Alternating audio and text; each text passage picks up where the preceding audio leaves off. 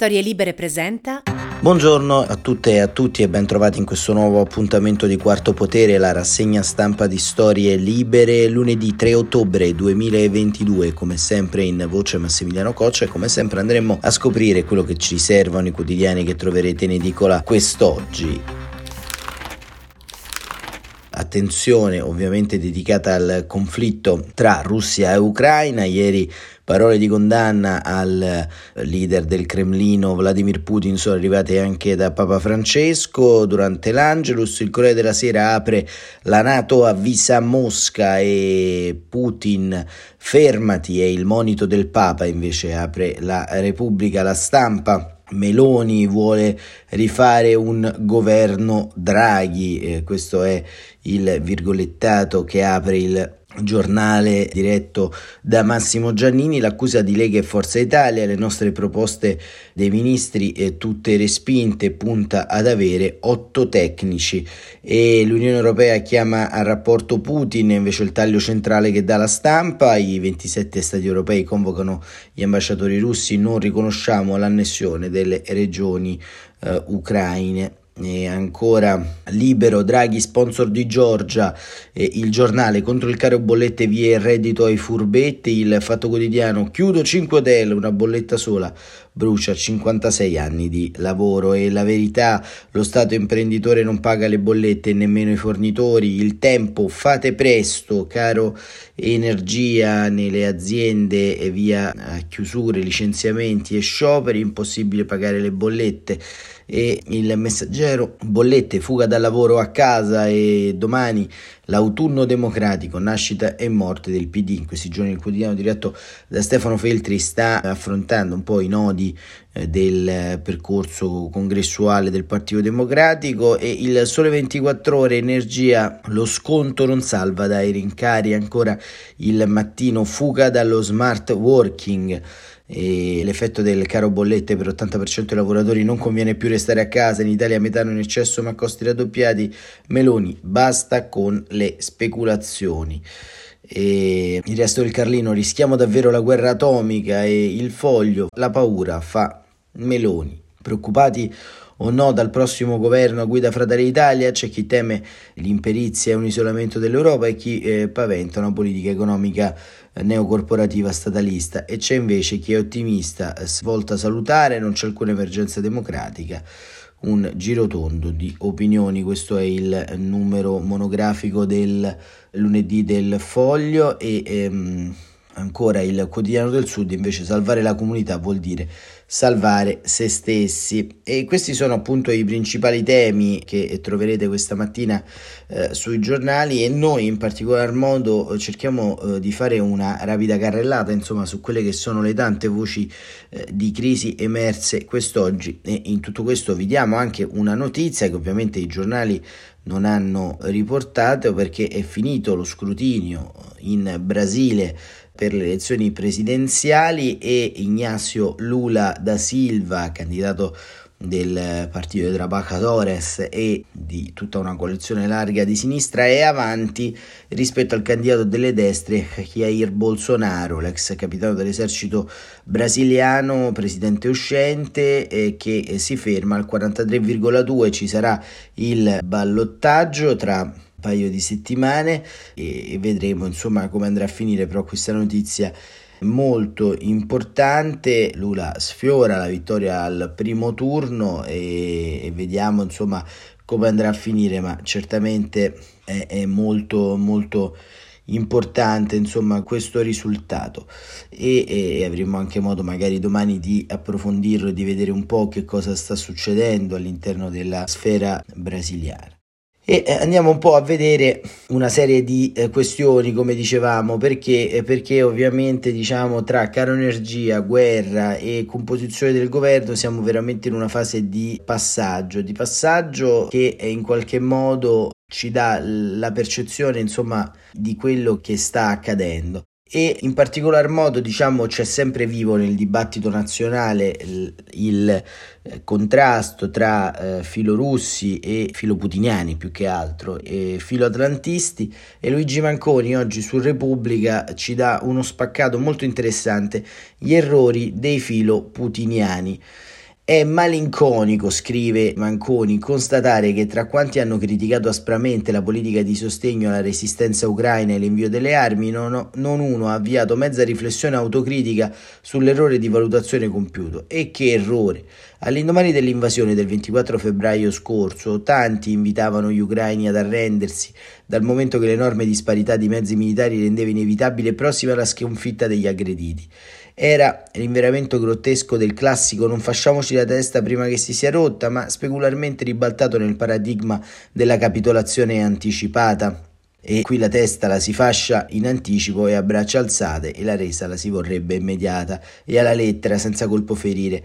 Se le cose fossero andate così, il dossier Ucraina sarebbe stato chiuso e archiviato in capo a pochi giorni, uno stato instabile e imperfetto, segnato da molti limiti e da tante contraddizioni, esposto a tendenze regressive eppure indipendente, sarebbe stato semplicemente cancellato e la sua popolazione asservita, le sue istituzioni sottomesse, la sua sovranità annullata.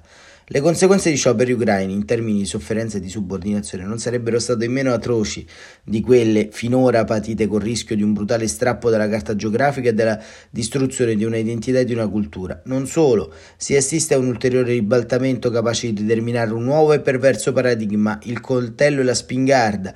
Se tu agiti la lama da cucina e l'altro ti risponde con una macchina da guerra, la colpa è tutta tua, perché non hai lasciato quella posata nel cassetto. La minaccia del ricorso all'atomica nella forma delle armi tattiche nucleari evocata dalla Russia viene attribuita alla volontà dell'Ucraina di non cedere e ancor di più alla sua capacità di controffensiva. Quasi che una vittoria senza resistenza da parte della Russia non avrebbe portato in ogni caso e ancora più accentuata la tendenza del Cremlino a estendere le sue mire imperialiste. Di conseguenza anche l'annessione di quattro territori ucraini, Donetsk, Lugansk, Kherson, Zaporizia, non viene letta con il disvelamento di questo. In effetti si tratta della natura reale della Federazione russa, dei suoi obiettivi di fondo e delle sue finalità strategiche di lunga gittata, bensì come l'effetto di una spirale della quale gli aggressori e aggrediti hanno la medesima responsabilità, scrive Manconi. E qui interviene un terzo paradigma, quello che sulla scia di una celeberrima aria può dirsi questa o quella, per me pari sono. I critici del sostegno alla resistenza ucraina impiegano le loro energie per azzerare, una volta malmostamente riconosciuto che la Russia è l'aggressore, le colpe degli uni e degli altri, e così la componente nazista, indubbiamente presente nel battaglione Azov, e forse non solo lì, diventa la ragione preponderante che impedisce di schierarsi dalla parte degli ucraini e soprattutto fa sì che si realizzi un mischino bilanciamento dei torti e che si avvii un'opera di macabra contabilità tra le vittime dell'una e dell'altra parte, che si arrivi fino a quell'umiliante investigazione della verità verità che ha portato anche qualche brava persona, indagando tra specchietti retrovisori e improvvisate dichiarazioni di un sindaco, a dubitare della responsabilità russa della strage di Buca. A proposito, anche in quel caso nessuna autocritica scrive Manconi, perfino la predicazione di Papa Francesco viene pegata a quella finalità e al suo ripudio della guerra diventa uno strumento di propaganda, così dimenticando che il pontefice parla di una situazione già in atto, la terza guerra mondiale a pezzi, e non dell'effetto della resistenza ucraina, il cui diritto all'autodifesa lo stesso pontefice ha ribadito recentemente. Insomma, scrive Manconi, come suggerisce la psicologia cognitivista, si ha una prevalenza della cornice sul quadro, dello scenario sulla realtà, della costruzione artificiale sui fenomeni concreti. Ne consegue che i processi mentali di giudizio manifestano dei bias cognitivi, una distruzione della valutazione determinata dalla costruzione di una distorsione propria della realtà soggettiva che si sottrae all'evidenza dei fatti per privilegiare l'interpretazione tutta personale e pregiudiziale dei dati, informazioni e percezioni in tutto possesso senza alcuna capacità di selezione razionale e di discernimento nella gerarchia delle fonti e delle dinamiche di causa-effetto, scrive l'ex senatore del Partito Democratico. Si avvia in tal modo agevolmente a una considerazione generale dove la politica degli Stati Uniti, che a sua volta sembra perdere ogni prudenza, diventa la causa di tutto e l'origine di ogni male, scrive Manconi, facendo perdere di vista le radici materiali degli eventi. Così da quella distorsione del giudizio risulta assai difficile emanciparsi, perché la pigrizia dei luoghi comuni e dei preconcetti consolidati rende gradevole e rassicurante adagiarsi in un ambiente intellettuale, peraltro dotato di tutti i comfort, dove un despota, da oltre 22 anni al potere, viene equiparato al leader degli stati di diritto e un'autocrazia criminale appare equivalente alla resa dei conti alle nostre fragili e affaticate democrazie. E questo è l'editoriale di Luigi Manconi quest'oggi su La Repubblica, ma insomma diciamo questa analisi di Manconi in qualche modo può essere applicativa rispetto a quella dei bias cognitivi a tante eh, realtà fondamentalmente che viviamo, che ci troviamo ad affrontare come cittadini immersi all'interno di un dibattito pubblico, basti pensare a quello che abbiamo passato intorno al tema delle vaccinazioni, basti pensare a quello che eh, precedentemente abbiamo passato intorno alle fake news, insomma vi è un, eh, diciamo, un bias complessivo intorno a a questa azione a mio avviso. E questo diciamo è un tema molto molto interessante. Ma diciamo questa analisi fa poi i conti con la realtà perché Putin nei giorni scorsi con l'annessione delle repubbliche separatiste ha alzato lo scontro ha alzato volutamente la posta. E lo scrive anche Stefano Stefanini sulla stampa Mosca alza la posta di fronte alla sconfitta, ma è sempre più sola. La piccola operazione speciale è diventata una guerra all'Occidente, l'escalation in corso però allontana dal Cremlino anche Cina e India.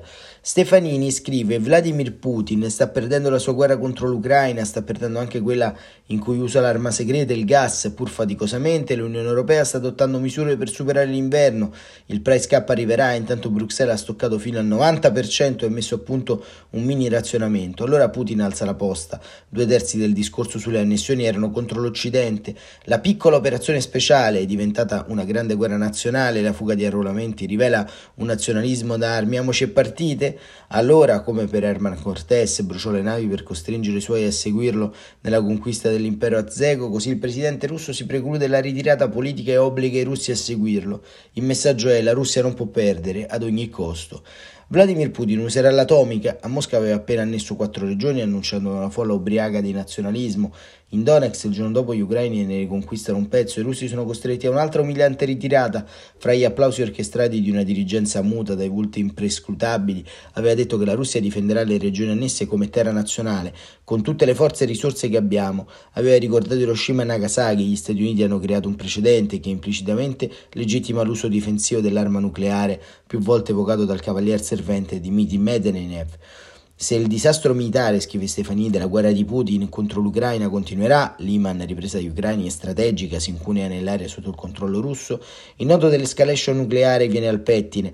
Inutile speculare su quello che Vladimir Putin farà o non farà. Emmanuel Macron ha ripetutamente cercato di farlo ragionare, chi è stato in Russia di recente e l'ha visto trasformarsi sulla scia del Cremlino spiega che il presidente russo non pensa e non tantomeno agisce come farebbe qualsiasi leader normale, occidentale o no. A Putin non si applica metro di responsabilità, nazionalità eh, e costi-benefici, senso di misura che conosciamo. Questo non inquieta solo l'Europa e l'Occidente, innervosisce non poco anche il resto del mondo, come affiorato dalla tiepidezza con cui Narendra Modi e Xi Jinping hanno accolto Samarkand nell'incontro delle organizzazioni per la cooperazione di Shanghai. Perché allora al Consiglio di sicurezza all'ONU, Cina e India, come pure Brasile e Gabon, si sono astenute sul voto di condanna della Russia per le annessioni che mettono in discussione il principio dell'integrità territoriale, da loro in generale ferocemente difeso, il voto sarà ripetuto in Assemblea Generale e offrirà lo specchio delle reazioni dell'intera comunità internazionale. In attesa del panorama completo ci sono due chiavi di lettura. La prima sta nel relativo insuccesso della diplomazia americana ed europea del convincere il resto del mondo che l'invasione in Ucraina ed escalation che sono in corso sono una sfida e una minaccia per tutti, non solo per l'Occidente. Harry Kissinger ha messo il dito sulla piaga auspicando una ripresa del dialogo fra Stati Uniti e Cina, pur rivali strategici. La seconda, pur più inquietante, va cercata nel calcolo dietro la reticenza del Pechino, di Pechino, Delhi e Brasilia a prendere la posizione contro la Russia. Sono contro la guerra, l'hanno detto, temono le ripercussioni sull'economia mondiale, non possono guardare, se non con sbigottimento, alla possibilità di ricorso all'arma nucleare tattica o meno, lo scenario è terrificante. Ma non sono ancora convinti che Putin esca sconfitto e vogliono essere sul carro del vincitore nel caso abbia la meglio. Sanno benissimo che la guerra ucraina sta andando male per la Russia, ma attendono di vedere come andrà la guerra contro l'Occidente, un motivo in più per non fargliela vincere, non solo continuando a sostenere l'Ucraina militarmente, ma costruendo una risposta, conclude Stefanini, politica come il resto della comunità internazionale. Questo era eh, Stefano Stefanini su appunto la stampa rispetto a quello che sta accadendo eh, all'interno dello scenario geopolitico internazionale e vediamo invece cosa succede in casa invece Meloni per quello che succede in merito alla composizione del governo, ce lo racconta Marco Galluzzo sul Corriere della Sera. Meloni chiede una rosa agli alleati, ecco i nomi di Lega e Forza Italia. Ecco, passiamo da un argomento all'altro, da due argomenti all'altro perché? Perché fondamentalmente o a torto a ragione l'Ucraina viene utilizzata da Giorgia Meloni per costruire una discrimine intorno a quello che si sta creando all'interno delle dinamiche governative. Sta scrivendo ovviamente una pagina interessante per quanto riguarda la diplomazia eh, tra gli alleati, ma al tempo stesso marginalizza in questo caso soprattutto il secondo azionista della coalizione, Matteo Salvini, eh, lo marginalizza proprio in virtù delle posizioni sulla Russia e più il conflitto va avanti e più il conflitto va bene per l'Occidente, più la Lega e Salvini sono marginalizzati, così come Forza Italia e Antonio Tajani. E vediamo però questo Toto Ministri raccontato da Galluzzo come sta andando. Dice Giorgia Meloni ha almeno tre liste nelle mani per la formazione del governo, finora ascoltato e preso nota lasciando Salvini e Berlusconi dopo i rispettivi colloqui con il solo riscontro dell'accettazione di un elenco di desiderata, nomi che i suoi alleati vorrebbero al governo, ma sui quali sembra che lei non si sia espressa. Poi c'è la lista del suo partito che le può tessere e disfare, ma anche qui di candidati ce ne sono parecchi e non è detto che tutti trovino un posto nell'esecutivo che potrebbe giurare entro fine mese. Prima ancora dei nomi, però, ci potrebbero essere alcune sorprese nell'assetto del governo stesso.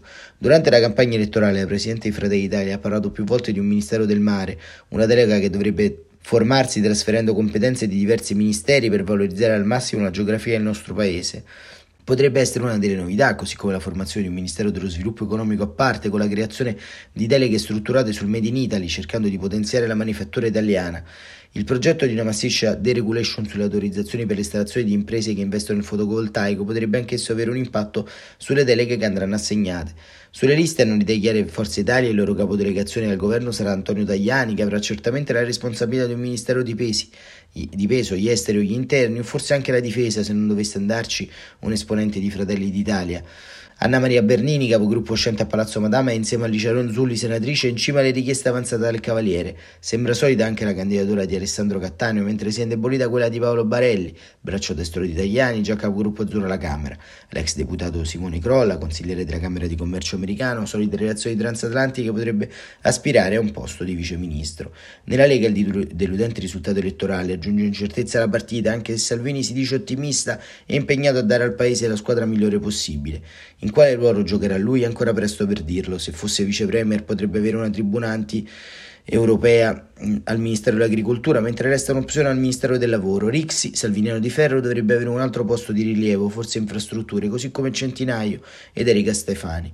Il profilo tecnico Giulia Bongiorno potrebbe indirizzarla verso la giustizia, ma sembra più probabile il Ministero della Pubblica Amministrazione, mentre la filana Vanni Agava ora sottosegretaria della transizione, potrebbe fare un salto in avanti ottenendo la guida del ministero. Nella squadra che fa riferimento a Meloni invece i nomi sono tanti e in alcuni casi poco conosciuti, i responsabili di dipartimenti del partito, una squadra di fedelissimi di oltre 30 persone, in larga parte poco note, possono tutti aspirare a rappresentare l'esecutivo. Poi ci sono i big, Guido Grosetto, Adolfo Urso, Raffaele Fitto, Maurizio Leo. Giovan Battista Fazzolari, Fabio Rampelli, molti di loro ancora oggi sono incerti sul posto che, risco- che ricopriranno. Meloni finora ha discusso, ricevuto e si è confrontata, ma ha chiesto, scrive Galluzzo, a tutti di non aspettarsi promesse, almeno per il momento. E con la prudenza di Giorgia Meloni chiudiamo questa rassegna stampa dandovi appuntamento domani mattina come sempre alle 7.45. Cercheremo di analizzare un po' ancora di più la politica estera, le elezioni in Brasile, quello che sta accadendo in Iran. Grazie davvero per essere stati con noi e buon inizio di settimana a tutte e a tutti.